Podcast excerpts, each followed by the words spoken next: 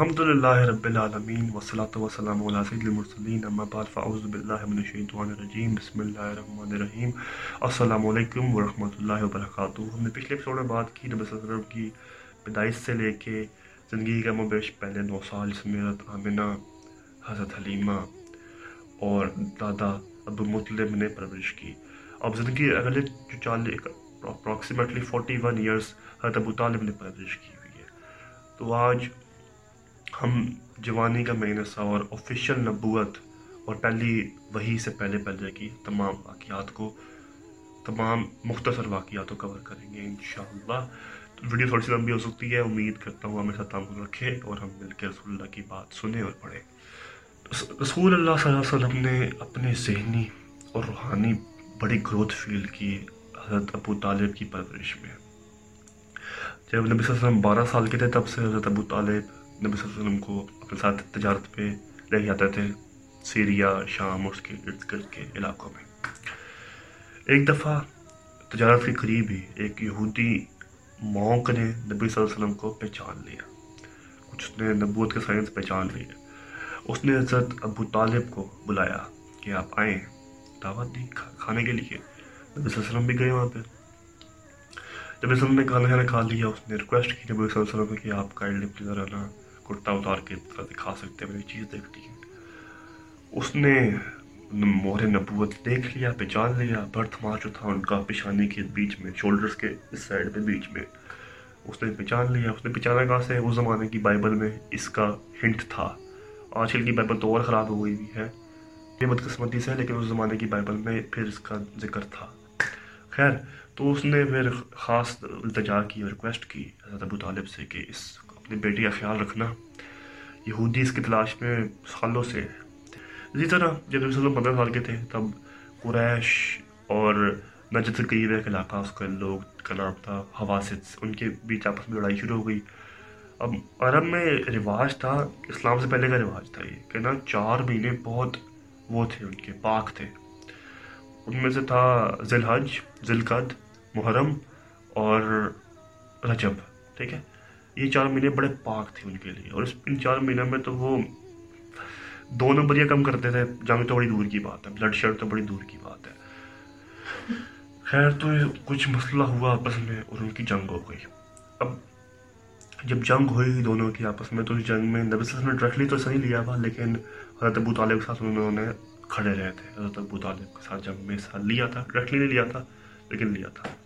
پھر ان کی آپس میں صلح ہو گئی اور صلح کی ٹریٹی سائن کی، ٹریٹی میں حضرت نبی صلی اللہ علیہ وسلم تھے اپنے انکل زبیر کے ساتھ۔ نبی صلی اللہ علیہ وسلم اس کے بعد، نبی صلی اللہ علیہ وسلم نے بعد میں اس کے بعد تو اس واقعے کو بڑا فخر سے کلیم بھی کیا گیا کہ میں تو عبداللہ بن جدان میں گھر گیا ہوا ہوں اور میں نے پیکٹ سائن کی ہوئی ہے، میں پیکٹ کا حصہ تھا اور اگر مجھے کوئی اب اتنی لال رنگ کے زمانے میں اونٹوں کا نا رواج شاید تھا، مجھے سمجھ آئی اس بات کی۔ لیکن نبی صلی اللہ علیہ وسلم نے وہ دی ہوئی ایگزامپل کہ مجھے اگر کوئی لال رنگ کے اونٹ بھی دینا ہے، میں پھر بھی اس اس سے، اس چیز سے وہ نہ کروں، پیچھے نہ ہٹوں۔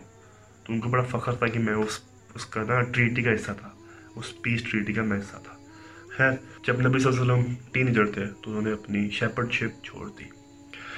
اور بلکہ ایک روایت ہے یا پھر میں نے ایک چیز پڑھی ہوئی ہے کہیں کہ ہر نبی نے شیپرڈ شپ ٹھیک ہے نا، جو کہ بکریوں کو چڑھانا ہوتا ہے، اس کو کبھی نہ کبھی کیا ہے۔ سوائے رسول اللہ علیہ وسلم کے، رسول اللہ نے یہ نہیں کیا، بلکہ انہوں نے تجارت کی۔ بلکہ انہوں نے ٹریڈ شروع کی تھی اپنے، کیا کہتے ہیں، سعد نبی وقاص سے۔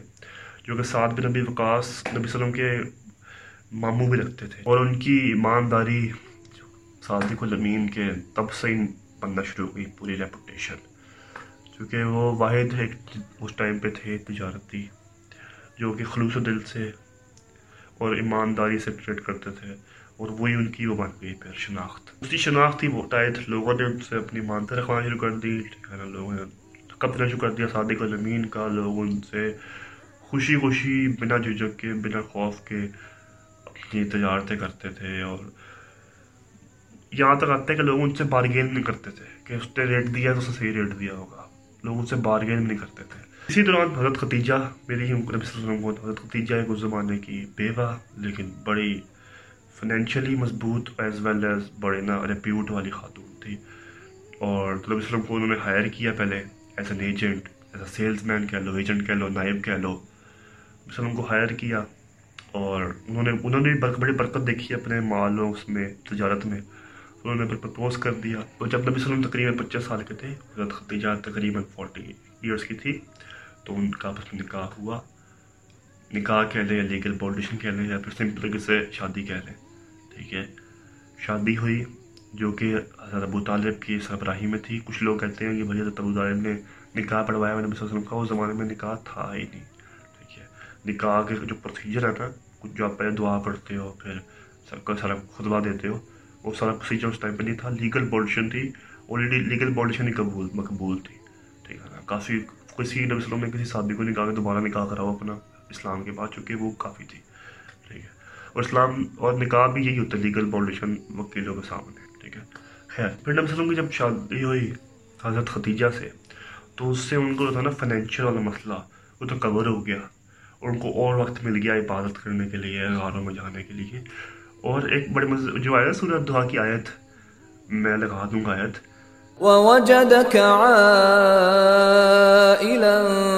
فأغنى۔ وہ بھی اسی اسی کے اشارہ نبی صلی اللہ علیہ وسلم نے کیا ہے کہ تم تمہارے پاس مسئلے مسائل تھے ہم نے تمہارے مسائل پورے کیے۔ تو پچیس سال کے بعد ہی نبی صلی اللہ علیہ وسلم کو جب فائنینشیل اسٹیبلٹی ملی تو انہوں نے پھر غاروں میں جا کے باتیں شروع کر دی اور اپنے دنیابی سے دنیابی معاملات سے کٹ آف کرنا شروع کر دیا آہستہ آہستہ آہستہ آہستہ آل دو ایک بڑا مشہور واقعہ آتا ہے، جب نبی صلی اللہ علیہ وسلم پینتیس سال کے۔ یہ واقعہ سنا بھی ہوگا آپ نے تو ایک فلڈ آ گیا تھا مکہ میں اور حجر اسود گر گیا تھا۔ جب حضرت اسود گر گیا تو بڑا پھڈا پڑ گیا کہ بھائی یہ تو ہم اٹھائیں گے، ہمارا قبیلہ سب سے اچھا ہے، ہمارا قبیلہ سب سے سب سے نیک ہے، ہمارا قبیلہ سب سے امیر ہے، ٹھیک ہے نا؟ یہ ہم اٹھائیں گے، ہم اٹھائیں گے، ہم اٹھائیں گے۔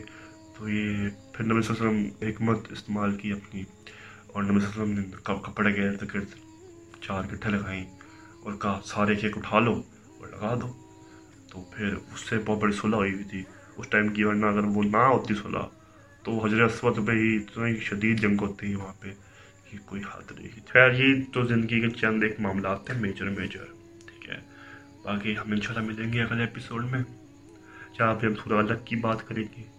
کب آئی کیسے آئے؟ پورا واقعہ جبرائیل آئے، تھوڑے سے نا دبایا چھاتی کو، کہا پڑھو، انہوں نے کہا میں نہیں پڑھ پا رہا۔ خیر، وہ پورا جو معاملہ ہے، انشاءاللہ وہ کل ریکارڈ کریں گے۔ کل مطلب انشاءاللہ اگلے ایپیسوڈ میں آپ کو ملتے ہیں۔ امید کرتا ہوں ایپیسوڈ صحیح بن گیا ہو۔ السلام علیکم ورحمۃ اللہ وبرکاتہ۔